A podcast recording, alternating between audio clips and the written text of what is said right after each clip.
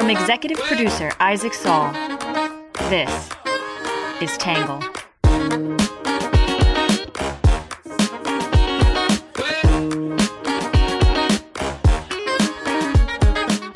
Good morning, good afternoon, and good evening, and welcome to the Tangle Podcast, a place where you get news from across the political spectrum, some independent thinking, and a little bit of Isaac's take. And as you may have guessed, I am not Isaac Saul. My name is Jon Lall. I am the YouTube and podcast editor here at Tangle, and uh, I'm filling in because Isaac is traveling today, actually over to my neck of the woods in Los Angeles, to speak on a panel at the American Democracy Summit. On today's episode, we're going to be talking about Senator Bob Menendez, the New Jersey Democrat who, along with his wife Nadine, were indicted on federal bribery charges. Before we get started, I just wanted to give a quick note. Because Isaac is traveling today, we thought it would be nice if rather than skip the podcast, I would fill in for him so our listeners don't miss a beat. Like many of you, I'm a long-time subscriber to the Tangle newsletter, but for any number of reasons, it can be hard to find time to read it every day. So when Isaac started doing the podcast, I was thrilled because it made keeping up with Tangle a whole lot easier for me. I know many of you out there feel the same way, so I just wanted to say thank you to Isaac for giving me an opportunity to fill in and thank you to all of the loyal readers and listeners who make Tangle a thoughtful and welcoming community to be a part of. Okay, with that out of the way, we're going to kick things off today with some quick hits.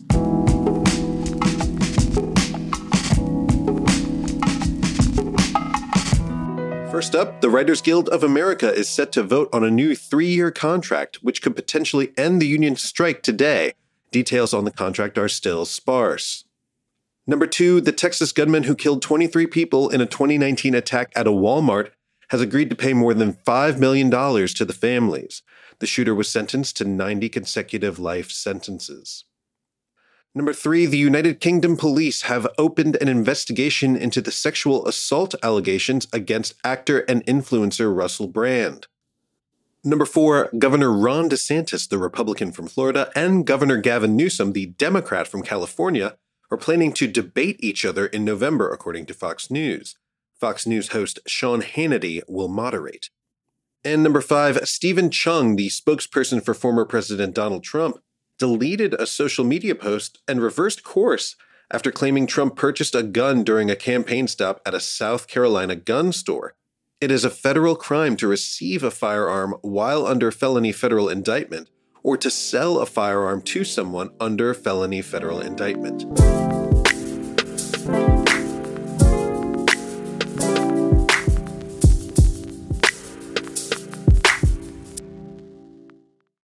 A high ranking Democratic U.S. Senator who is no stranger to facing down federal prosecution is proclaiming his innocence against serious new charges tonight. Prosecutors in the Southern District of New York have indicted New Jersey Senator Robert Menendez on federal bribery charges. The 39 page indictment accuses Menendez and his wife of accepting cash and gold bars in exchange for protecting three New Jersey businessmen and aiding the Egyptian government. Menendez denies the allegations. The senator and his wife accepted hundreds of thousands of dollars of bribes in exchange for Senator Menendez using his power and influence to protect and to enrich those businessmen. On Friday, Senator Bob Menendez, the Democrat from New Jersey, and his wife Nadine were indicted on three federal bribery charges related to corruption, including secretly aiding the government of Egypt and attempting to influence several prosecutions in exchange for cash, gold, and other valuables. Menendez, a high ranking Democrat who sits on the Senate Foreign Relations Committee, has denied the charges and so far refused calls to resign, though he did step down as chair of the Senate Foreign Relations Committee. The three count indictment alleges that Menendez helped orchestrate a plan to increase U.S. assistance to Egypt and corruptly help a friend of his wife, Egyptian American Wael Hana, who founded a halal meat certification business in New Jersey. Nadine Menendez was also accused of acting as a go between for the scheme, passing messages to Hannah, Menendez was also accused of using his position to influence criminal investigations into two New Jersey businessmen Fred Daibes, a real estate developer and Menendez fundraiser, and Jose Uribe, who works in trucking and insurance. The central charge in the indictment is that in 2018, Mrs. Menendez, then Nadine Arslanian, and Hana arranged meetings between Egyptian officials and Senator Menendez, whom she had just started dating. During the meeting, Egyptian officials made requests related to foreign military sales and financial aid. In return for Senator Menendez's promise to facilitate those sales, Hana said he would put Arslanian on his payroll in a job that required little to no work. In 2019, the Egyptian government made Hana's company the sole entity in the United States that authorized halal meat imported from Egypt as being prepared according to Islamic law. After a U.S. Department of Agriculture official alleged the deal created a monopoly and harmed U.S. interests, the indictment says Senator Menendez intervened, calling the official to insist he drop his opposition. In another instance, Menendez is alleged to have obtained sensitive, non public information from the State Department about the number of people serving at the U.S. Embassy in Egypt, which he texted to his wife, who then forwarded the message to Hana, who in turn sent it to an Egyptian official. At another point, Mrs. Menendez complained to her husband that she had not received a check from Daibes and asked if she should text him. Senator Menendez told her, no, you should not text or email. Shortly after, Mrs. Menendez called Daibes and was then issued a $10,000 check from Hana to a consulting firm she runs. In exchange for pushing to increase assistance to Egypt and attempting to intervene in the investigations, Menendez and his wife purportedly accepted cash, gold, payments toward a mortgage, a luxury car, and other valuables. When investigators searched the Menendez home and a safety deposit box under Mrs. Menendez's name, they found $550,000 in cash. Much of it was hidden in closets, clothing, and a safe, and some cash had the DNA and fingerprints of Daibes on it. The investigators also found more than $100,000 worth of gold bars, photos of which were included in the indictment. Investigators also say Menendez once entered a search query online that asked, How much is one kilo of gold worth? Mr. Menendez rebuked the charges, saying the issue will be successfully resolved once all of the facts are presented. He claimed he keeps the cash for emergencies because of his family's history of being raided in Cuba, and also alleged that he is being targeted by both federal prosecutors and lawmakers because he is a prominent Latino. It is not lost on me how quickly some are rushing to judge a Latino and push him out of his seat, Menendez said in a statement. Several prominent New Jersey Democrats have called on Menendez to step down, including Governor Phil Murphy and the New Jersey Democratic Party chair. New Jersey Representative Andy Kim announced he would run against Menendez if he doesn't resign. California Representatives Adam Schiff and Katie Porter have both called on him to resign, as have Representative Elissa Slotkin from Michigan and Representative Alexandria Ocasio Cortez from New York. Ocasio Cortez also pushed back on the idea he was being targeted for his ethnicity. As a Latina, there are absolutely ways in which there is systemic bias. But I think what is here in this indictment is quite clear, she said during a CBS interview. However, Senators John Fetterman of Pennsylvania, Sherrod Brown of Ohio, and Peter Welch of Vermont are the only Democrats in the Senate to have called for his resignation. Senator Majority Whip Dick Durbin said Menendez should enjoy the presumption of innocence, while fellow New Jersey Senator Cory Booker has so far remained silent. Senator Majority Leader Chuck Schumer issued a statement Friday praising Menendez as a dedicated public servant. This isn't Menendez's first corruption allegation. In 2017, he was charged with helping a Florida eye doctor navigate allegations of Medicare fraud in exchange for $1 million worth of gifts and campaign contributions. That trial ended with a deadlocked jury in 2017. Today, we're going to break down some reactions from the left and the right, and then Isaac's take.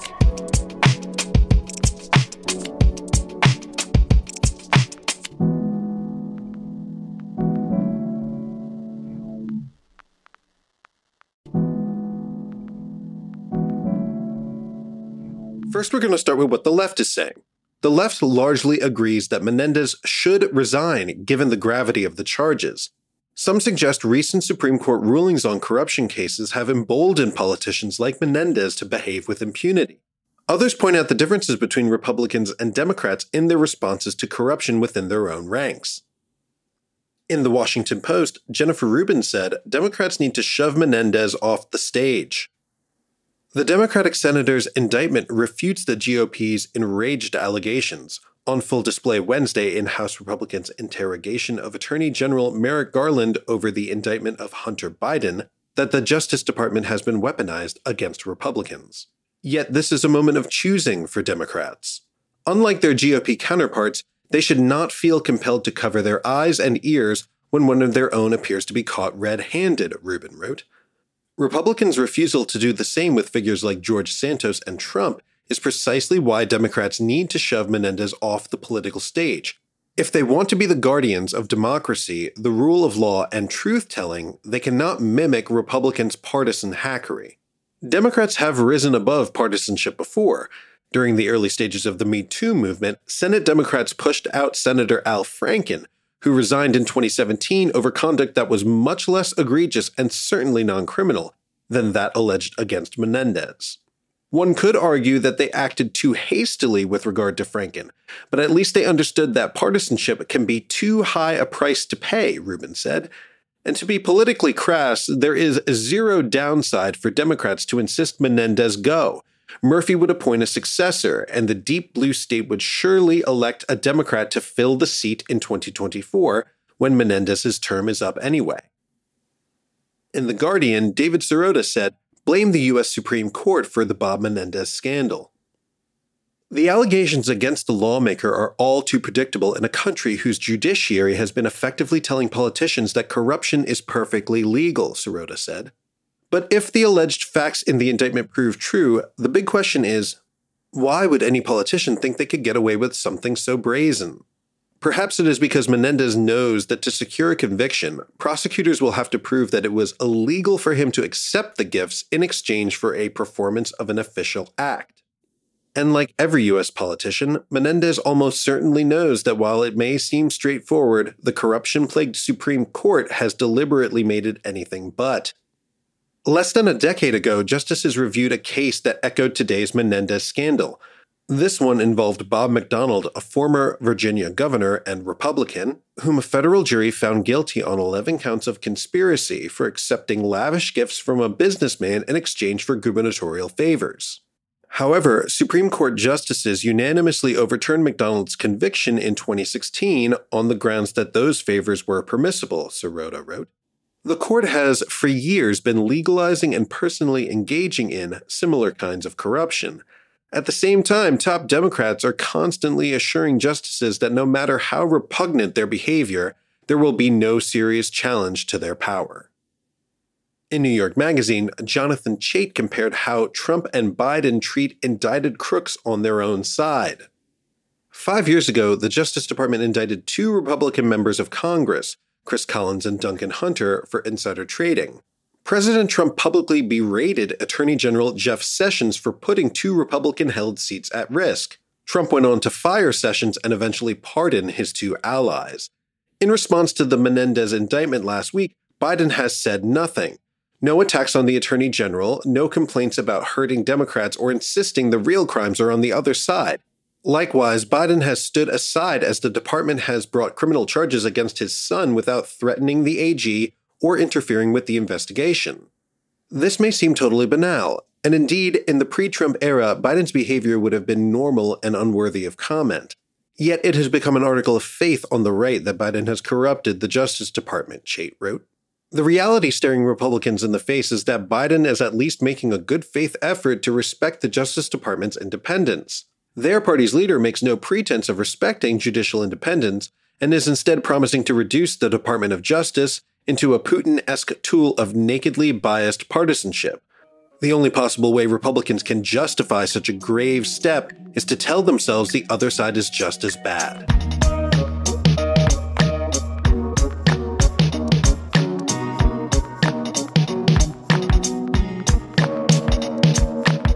That's it for what the left is saying, which brings us to what the right is saying. The right thinks Menendez is clearly guilty as charged and wonder whether this case will spur additional investigations into corruption in Washington. Some say that Republicans who decry Menendez's abuse of power should apply the same standard to Trump. Others argue that the DOJ is using Menendez as low hanging fruit to distract from a pattern of targeting conservatives with prosecutions.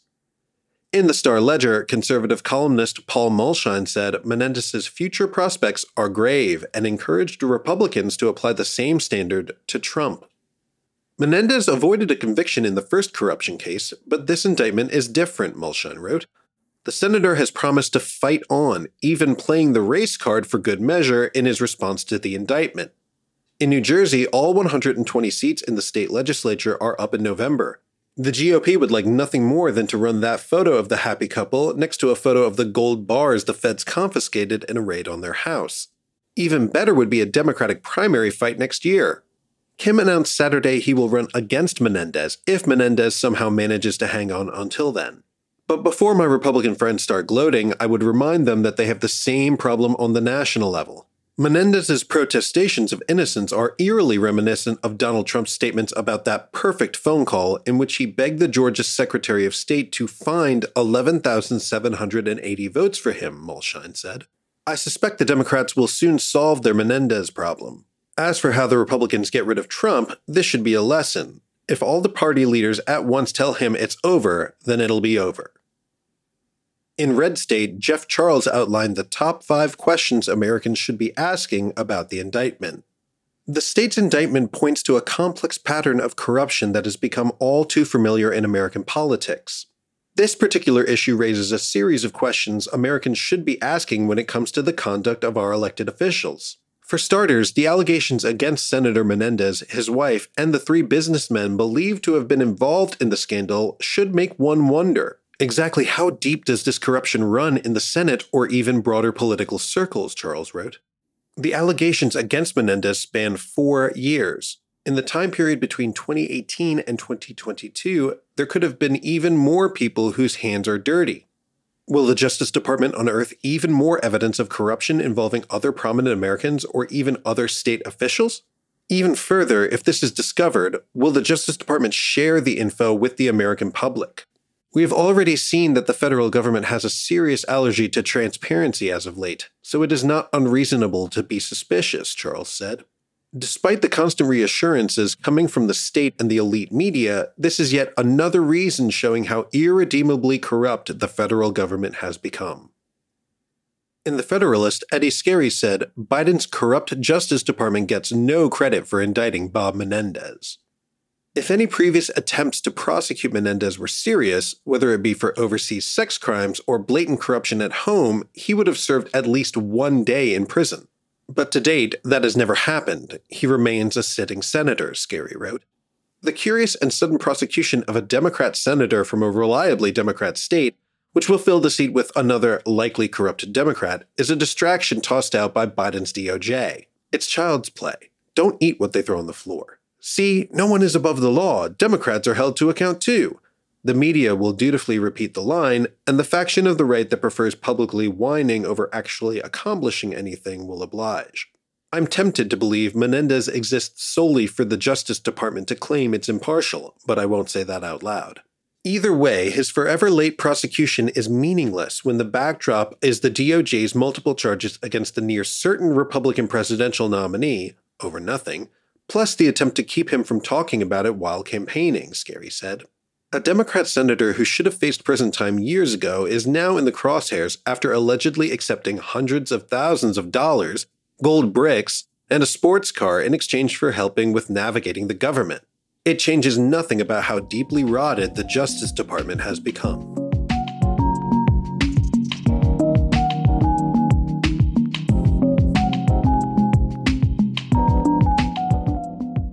All right, that's it for what the left and the right are saying, which brings us to Isaac's take. Just to be clear, this is Isaac's take, but I'll be reading it in the first person. So, this is an easy one. Senator Bob Menendez should resign. Unfortunately, by now, most Americans are getting pretty well acquainted with the process of reading indictments of important political figures. When Donald Trump was indicted in the Mar a Lago classified documents case, I said the indictment was damning. It was thorough, the evidence was presented clearly, and there was plenty of it. Indictments can sometimes read thinly, be complicated, or leave room to wonder if the person being charged actually committed the crimes they're accused of. Other times, indictments can look very bad and leave little doubt about the accused's guilt. leaving questions only on how bad the crime is or whether there is a defense angle we can't totally anticipate. This looks very bad. In my opinion, it's much worse than Trump's classified documents indictment. Not just because the charges are more serious or abhorrent, bribery and corruption, but because the evidence seems more abundant. There are texts and emails, there are fingerprints and DNA.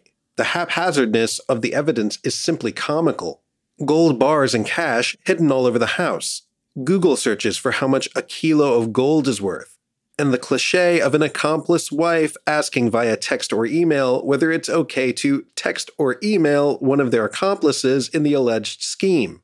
What Menendez is accused of is exactly the kind of behavior that makes people so distrustful of politicians. He appears to have literally been trading sensitive U.S. intelligence and favors to the government of Egypt in exchange for cash, gold, and lucrative jobs for his then girlfriend and now wife, all while heading the Senate Foreign Relations Committee. It doesn't get much more infuriating or troubling than that. It's also worth pointing out the obvious Democrats should force him out. If they want to claim the moral high ground on issues like corruption and abuse of power, there should be no equivocating. There's no need to wait for a criminal judgment. What has already been reported is damning enough, and even if Menendez evades a conviction, it's his second time at this rodeo, and trust in him has been thoroughly obliterated. Kudos to New Jersey Democrats who are wholesale calling for him to resign. I also applaud Senator John Fetterman, who was the first senator to call on him to step down and didn't mince words about it. But where is the rest of the Senate? Three out of 51 Democratic senators calling for him to resign is hardly inspiring. Majority Leader Schumer, Everyone else who has spent the last few years of the Trump era talking about the importance of holding politicians to a high standard or how we should put faith in the Justice Department should be speaking up now.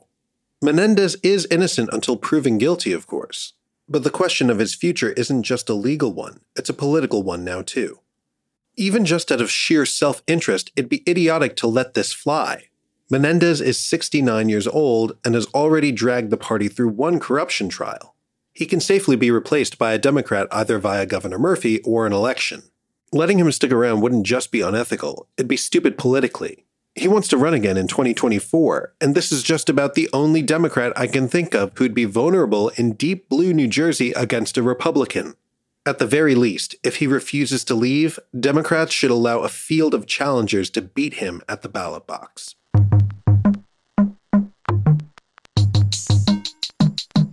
All right, that is it for Isaac's take, which brings us to your questions answered. Just like the last section, this is Isaac's answer to this question. I'm just reading it in the first person. This question comes from Didi in Kailua Kona, Hawaii. Didi says, You say Biden did not cause an oil production reduction. He killed the pipeline from Canada through the USA. How did that help us? So I've got to give you credit. This is a pretty slick question. If we were on a debate stage together, I'd probably have my hands full finding an answer. Fortunately, I get to write one out. So I'll answer the question first by countering the premise of it, and then by agreeing with your implication and sharing the argument against both of our positions. 1. You say Biden did not cause an oil production reduction. To be clear, I didn't say that. In a recent answer to a reader question asking if Biden's energy policies caused inflation, I said the United States production of crude oil has been steadily increasing since Biden took office and is near the all time high we hit right before the start of the pandemic. It may sound like splitting hairs, but those are two very different things. It is possible that some of Biden's policies or actions reduced production growth, but did not reduce total production. Two, he killed the pipeline from Canada through the USA. It's true that Biden canceled the Keystone XL pipeline, which I think is what you're referring to, on his first day in office. But he isn't the only party responsible for its ending. President Obama initially canceled the production of the Keystone XL pipeline during his term. Then, after President Trump reauthorized the pipeline, a federal judge blocked the order, saying that a lack of reasoned decision to reverse a well studied action violated the Administrative Procedure Act. Then finally, the developer officially canceled the project later in 2021. The Obama administration, legal challenges, a judge's ruling, and even the Trump administration's legal failure played their part before Biden's decision, which amounted to the last punt in an unfortunate game of political football, as the American Petroleum Institute put it. 3. How did that help us? This is reframing the question and a non sequitur in context. you first brought up a claim about oil production, then asked how not having this pipeline would help us. Crude oil coming to the United States through pipelines or any other means would not count towards our crude oil production. It would be an import. That's not to make a judgment on the pipeline one way or another, but just to say that the claims Biden caused a dip in oil production and Biden halted a method of oil imports aren't directly related. Four, on the same note of how did that help us, here I will make a judgment one way or another about the pipeline. I never said that I think canceling this pipeline would be a good thing.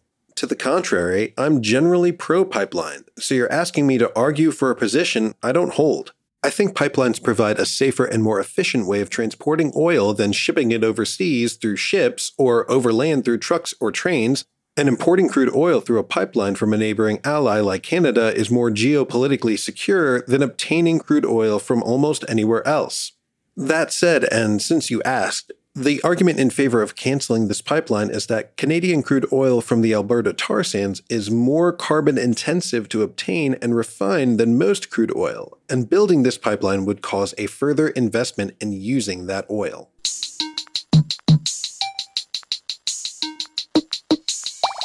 Next up is our Under the Radar section. Israel says its citizens will soon be permitted entry to the U.S. without a visa, though U.S. officials said the announcement was premature.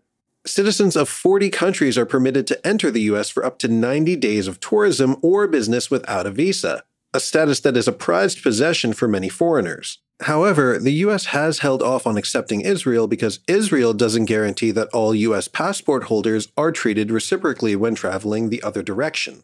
Israel has separate entry requirements, restrictions, and screening procedures for Palestinian Americans, who often complain of visa denials and harassment when traveling to Israel.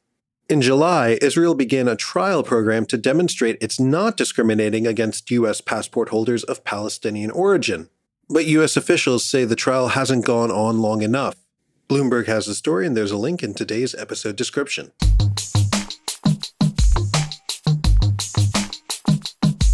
All right, next up is our numbers section. The number of cases reported to the U.S. Sentencing Commission involving bribery in 2022 was 228. The percent increase in bribery offenses in the U.S. between 2018 and 2022 was 6.5%. The percentage of bribery offenders in 2022 who were men is 77.3%. The number of bribery offenders in 2022 in the Southern District of New York is 26, the most of any district in the U.S. for that year. The average prison sentence for bribery offenders in 2022 was 23 months. The number of federal cases against current or former federal lawmakers from the Republican Party since 2000 is nine, according to CNN. The number of federal cases against current or former federal lawmakers from the Democratic Party since 2000 is eight, according to CNN. Okay, and last but not least, our Have a Nice Day story. Researchers from Western and Brown University have made groundbreaking progress towards treating preeclampsia. Up to 8% of pregnancies globally are affected by preeclampsia, which is the leading cause of maternal and fetal mortality due to premature delivery.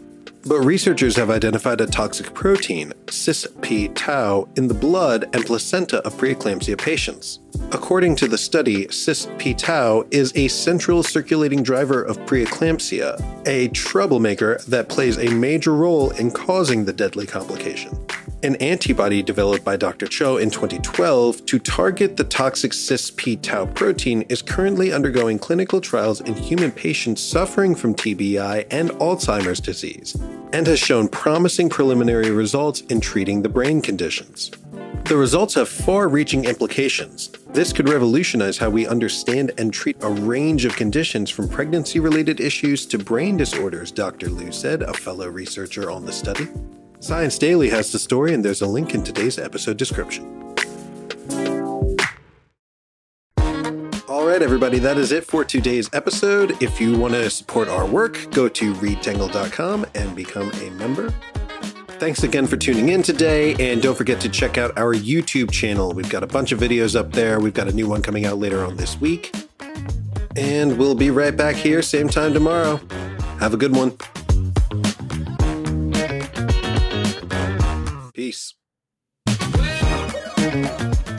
Our podcast is written by me, Isaac Saul, and edited by Jon Lall. Our script is edited by Ari Weitzman, Bailey Saul, and Sean Brady. The logo for our podcast was designed by Magdalena Bokowa, who's also our social media manager.